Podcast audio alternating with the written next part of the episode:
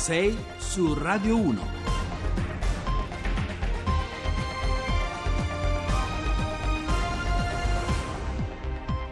Di nuovo in studio a 6 su Radio 1, sono le 7.38 minuti, lunedì 13 novembre, al microfono con voi sempre Giovanni Acquarulo. Terza parte della nostra trasmissione dedicata, come vi abbiamo anticipato, ai temi della politica, perché la settimana che comincia oggi segue un weekend denso di spunti e di domande per i partiti ancora alla ricerca della formula e degli assetti giusti per affrontare il lungo viaggio elettorale verso il voto della prossima primavera.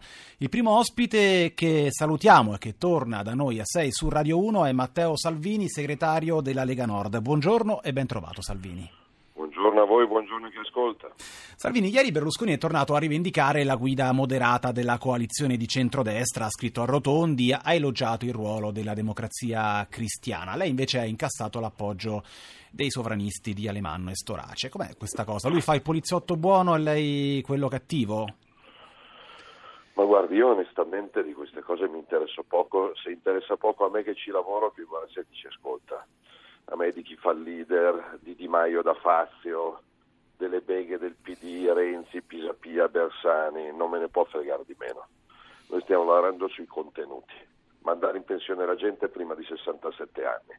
La legge Fornera è una legge infame, alzare ulteriormente l'età pensionabile è una scelta infame. Quindi io con Berlusconi su questo sto lavorando, occorre avere un progetto d'Italia prima di chiedere il voto, poi lui può fare il buono, io il cattivo, io sarò razzista, fascista, populista, però voglio un'Italia che manda in pensione la gente quando merita, che non fa scappare i suoi ragazzi e che non chiede il 70% di tasse di chi lavora del suo. Questo è quello a cui sto lavorando, penso che il centrodestra sia maggioranza in questo Paese, penso che all'interno del centrodestra la Lega sarà quella che prenderà più consensi e quindi stiamo organizzando sia il progetto che la squadra. Poi, poi, chi fa il leader lo decidono gli italiani il giorno del voto, ormai mi sembra chiaro. Benissimo, è molto chiaro la sua linea su questo. Ecco, quanto è distante la sua Lega invece dalle posizioni di, di Casa Pound? La preoccupa quel tipo di affermazione a Ostia? Cosa ci dice quel voto? No, no, voto va sempre rispettato, il voto di Ostia ci dice che la gente non ne può più di un'immigrazione fuori controllo, anche perché noi non ci siamo stati, abbiamo preso con la lista noi con Salvini il 4,5%, come il 10% a Catania. Quindi vuol dire che l'immigrazione organizzata alla Alfano, alla Renzi, alla Boldrini, avanti tutti, c'è posto per tutti, non funziona. Ieri sono andato a visitare sulle langhe cuneesi i produttori di Baroli, i produttori di tartufo, le eccellenze italiane e poi ho visto questo 4 stelle nel comune di Lamorra che invece di ospitare turisti inglesi che pagano ospita 60 turisti clandestini non desiderati che sono pagati per stare lì. Vabbè, poi sul, significa... tema, sul, tema, poi ci torneremo, Salvini faremo un discorso più sul merito sicuramente in un'altra occasione. Io volevo chiederle eh, però eh, a questo Dica. punto, eh, meglio un cent- parliamo del dopo voto, meglio un centrodestra eh, guidato nel caso vincesse, si affermasse Forza Italia, guidato da Berlusconi e magari un'alleanza sui temi con il Movimento 5 Stelle come ieri alludeva per esempio Di Maio. Ma guardi, l'obiettivo è offrire a 60 milioni di italiani quello che da vent'anni stiamo offrendo in Lombardia e Veneto, dove governiamo la regione da vent'anni, dove ci sono due sistemi sanitari all'avanguardia in Europa e dove la politica costa meno che in molte altre regioni. Quindi l'obiettivo è un centrodestra compatto, quello che governa, quattro regioni e mille comuni. Eh, io con i 5 Stelle non ho nessun tipo di problema, io ragiono con tutti, dialogo con tutti, cerco di insultare il meno possibile, dai 5 Stelle raccolgo solo insulti e ne noto l'incapacità di fare i sindaci quando vengono eletti, però io ribadisco che se mi servisse un voto per cancellare la legge Fornero, per cancellare gli studi di settore o per, approvare una legge normale sulla legittima difesa, io quel voto lo chiederei sicuramente non a Renzi, non a Alfano, non a Boldrini, ma ai 5 Stelle. Se questi invece preferiscono insultare, dire Salvini è brutto, è cattivo e fa schifo, eh, difendendo la legge Fornero o gli studi di settore sarebbe un problema loro. Io pur di arrivare al risultato parlo con chiunque, quasi Beh, con chiunque. Benissimo, allora io la ringrazio Salvini, grazie per essere stato con noi, buona giornata. Buona, buona settimana. 6 su Radio 1. Da Salvini passiamo ora a Roberto Speranza, coordinatore di MDP Articolo 1. Buongiorno Speranza. Buongiorno a tutti, buongiorno agli ascoltatori. Allora, lei ieri eh, ha sottoscritto l'intervento della Presidente della Camera Boldrini, ospite di Pisapia, che ha detto come il Presidente del Senato Grasso, peraltro, non ci sono al momento le condizioni per un'alleanza con il PD e c'è già chi vede in qualche modo all'orizzonte un ticket Boldrini-Grasso per l'area che si muove alla sinistra dei democratici. Voi li inviterete all'appuntamento del 2 dicembre che state prepara- preparando con Fratoianni di Sinistra Italiana e Civati di Possibile? Potrebbe essere quello quella la sede per lanciare anche la leadership della vostra area? Ma l'appuntamento del 2 dicembre è aperto a tutti, ma quel che conta non è il gioco delle figurine di chi ci sta, non ci sta, quale nome, quale cognome. Il punto è quale agenda noi offriamo all'Italia. Noi vogliamo rimettere al centro la questione del lavoro, che per noi è quella fondamentale, a partire dalla precarietà dei giovani, da una messa in discussione della civiltà del lavoro, da uno sfruttamento che purtroppo è tornato con il Jobs Act, a partire dalla scuola pubblica che è stata bistrattata in questi anni, eh, c'è stato uno sciopero con oltre 600.000 insegnanti pochi anni fa e ancora una ferita aperta, a partire dalla sanità pubblica. In Italia 10 milioni di persone non si curano come dovrebbero per motivi economici. Allora per noi c'è bisogno di coprire uno spazio, nessuno lotta fino in fondo contro le diseguaglianze. Eh, nessuno ha oggi un'agenda che è compiutamente progressista, il PD purtroppo non è più in grado di farlo e quindi abbiamo bisogno di costruire un'alternativa e la costruiremo con tutti quelli che hanno voglia di starci. Eh, la fotografia del sistema politico italiano oggi è fatta da Berlusconi, Salvini, Grillo e Renzi. Ecco, però le voglio chiedere, eh, Sper- eh, Speranza, c'è un tema forte, un vostro caposal- caposaldo che magari accettato senza sfumature dal segretario del PD Renzi potrebbe farvi tornare a ragionare di un'intesa, non so, l'articolo 18, una revisione radicale del Jobs Act? Ma guardi, in aula la prossima settimana c'è una nostra proposta di modifica dell'articolo 18. Noi siamo per cancellare il Jobs Act e ripristinare le garanzie dell'articolo 18. Averle tolte è stato un errore grave e purtroppo ha indebolito i lavoratori. Negli ultimi 12 mesi su 100 contratti fatti in Italia 93 sono precari, solo 7 sono a tempo indeterminato. Quindi il tentativo di costruire più stabilità è miseramente fallito, bisogna prenderne atto. Ma mentre io dico via il Jobs Act, Renzi poche ore fa ha detto legittimamente dal suo punto di vista serve un altro Jobs Act. Allora attenzione perché non possiamo stare insieme se la pensiamo in maniera diametralmente opposta su cose definitive, su cose determinanti come, come appunto il lavoro, la scuola o la sanità.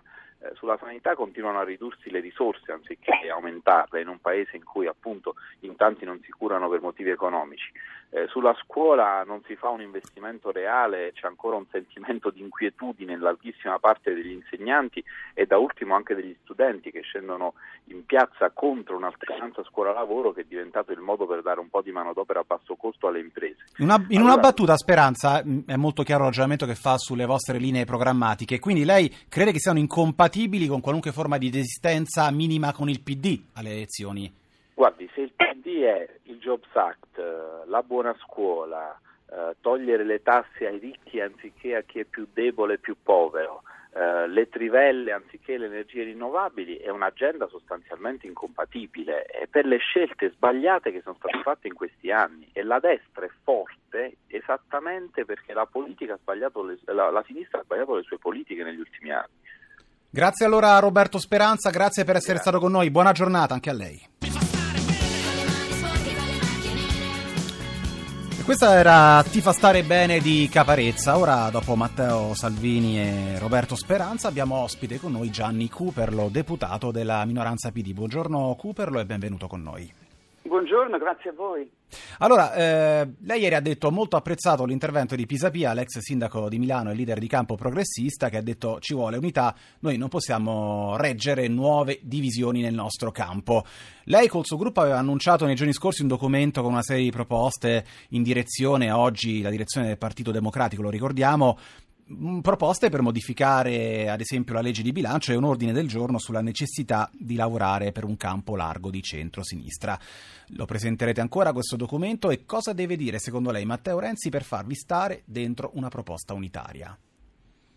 Ma guardi, il documento sinceramente è l'ultimo dei, dei problemi, nel senso che si è immaginato un ordine del giorno per esprimere esprimere una posizione di, di merito, più o meno le cose che lei ha appena accennato ma dico è l'ultimo dei problemi perché prima viene la, la, volontà del principale partito di questo campo, di questo schieramento, di lavorare a ricongiungere ciò che oggi è separato e diviso.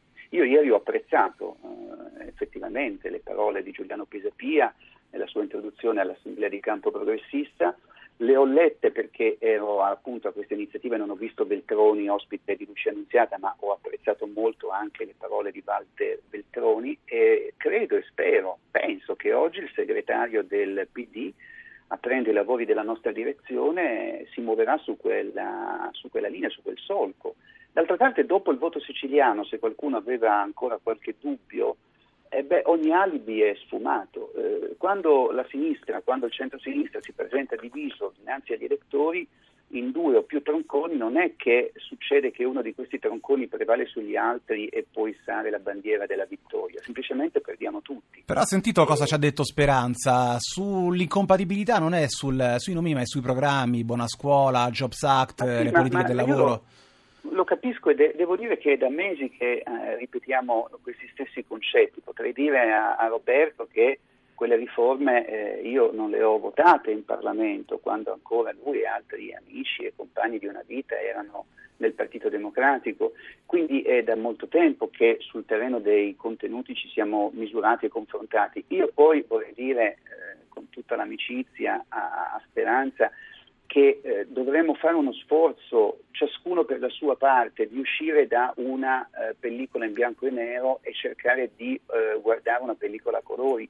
Alle spalle abbiamo quattro anni eh, di esperienza di governo, prima il governo Letta, poi Renzi, poi quello guidato da Gentiloni, dove o- oggettivamente ci sono state delle luci e delle ombre. Io non ho condiviso il Jobs Act per la natura di quel provvedimento, creare nuovo lavoro togliendo vecchi diritti e vecchie tutele. Cupero, in una battuta, va benissimo, è molto chiaro, se il segretario del PD non dovesse arrivare ad un'intesa con MDP e il movimento che si sta costruendo alla sinistra del Partito Democratico, lei resterà comunque all'interno del PD? In una battuta? Ma lei fa una domanda che investe una vita, una militanza e chiede una battuta ed è complicato. Io mi batterò certo. fino all'ultimo, come l'ultimo giapponese Nulla, per non spezzare l'unità di questo campo. Guardi, me lo faccio dire davvero in una battuta, ma non è un problema che riguarda i prossimi sei mesi soltanto, è un problema che investe la storia degli ultimi 25 anni di questo Paese. Noi abbiamo una enorme responsabilità e io mi auguro che le classi dirigenti del centro-sinistra si mostrino per una volta all'altezza del compito che spetta loro. Tagliare i ponti con quella storia durata un quarto di secolo è una responsabilità che sinceramente fa tremare bene i polsi. Quello che accadrebbe dopo non lo so, lo vedremo. Grazie allora Gianni Cupero, grazie davvero, buona giornata anche a lei. 6 su Radio 1. Grazie allora anche a Gianni Cooperlo, chiudiamo questa nostra carrellata in chiusura permettendoci un collegamento per così dire in trasferta dalla politica italiana perché collegato al telefono con noi abbiamo Antonio Tajani, Presidente del Parlamento europeo. Buongiorno Tajani. Buongiorno, buongiorno a tutti gli ascoltatori. Senta, viste da Bruxelles, quanto sono lontani i temi della politica italiana rispetto alle questioni che sta discutendo il Parlamento europeo? Guardi, io credo che sia importante risolvere i problemi dei cittadini, a volte troppe beghe interne eh, rischiano di far allontanare gli elettori da, da, dalle urne eh, perché non si rendono conto, eh, non capiscono perché t- tante polemiche, tante, tanti scontri eh, che poi non, non tutelano i loro interessi. Eh, devo dire che noi stiamo cercando a livello di Parlamento europeo di, di, di, affrontare alcuni temi importanti e questa settimana ci sarà il voto sulle eh, nuove norme antidumping, cioè per proteggere le imprese europee, quindi il lavoro europeo e il lavoro italiano da, da, dalle offensive che ci sono da, da paesi extraeuropei, in modo particolare dalla Cina. Pensiamo a eh, tutte le azioni di dumping anche sociale che vengono compiute e che danneggiano l'industria dell'acciaio, eh, l'industria della ceramica, l'industria delle biciclette, tanto per fare qualche eh, esempio che interessa direttamente eh, l'Italia. Approveremo queste norme mercoledì e sarà una giornata credo di, di, grande importanza per, che dimostrerà quanto il Parlamento europeo vuole tutelare gli interessi dei cittadini e di chi dà lavoro ai cittadini, perché se le nostre imprese eh, vengono eh, sconfitte eh, da concorrenza sleale eh, saranno i cittadini europei e gli italiani a perdere posti. Benissimo, Tagliani, in, una, in 30 secondi, quindi non le manca la politica italiana, non è che poi sta cercando casa a Roma, ce lo dirà soltanto dopo le politiche, non le manca. No, casa a Roma ce l'ho, sono sempre stato eletto con eh, le preferenze dal 94, eh, seguo la politica italiana, è il mio dovere fare il Presidente del Parlamento europeo, ma la politica europea è anche politica italiana, ricordiamo che la maggioranza eh, de, de, delle norme che vengono approvate dal Parlamento eh, nazionale sono eh, applicazione di, di recepimento di norme europee, quindi si fanno anche a Bruxelles e a Strasburgo, a Strasburgo gli interessi dei cittadini italiani. Questa, questa settimana voteremo anche le nuove norme eh, che eh, porteranno alla riforma di Dublino, quindi un tema che riguarda eh, l'immigrazione e i rifugiati, poi ci auguriamo che gli Stati membri seguano Benissimo. il Parlamento in questa direzione. Benissimo Tagliani, cosa, d'accordo, la devo, la devo salutare, siamo davvero in chiusura, ci torneremo sicuramente nei prossimi giorni. Grazie ancora, noi ci ritroviamo domani alle 6 da Giovanni Acquarulo, l'augurio di una buona giornata.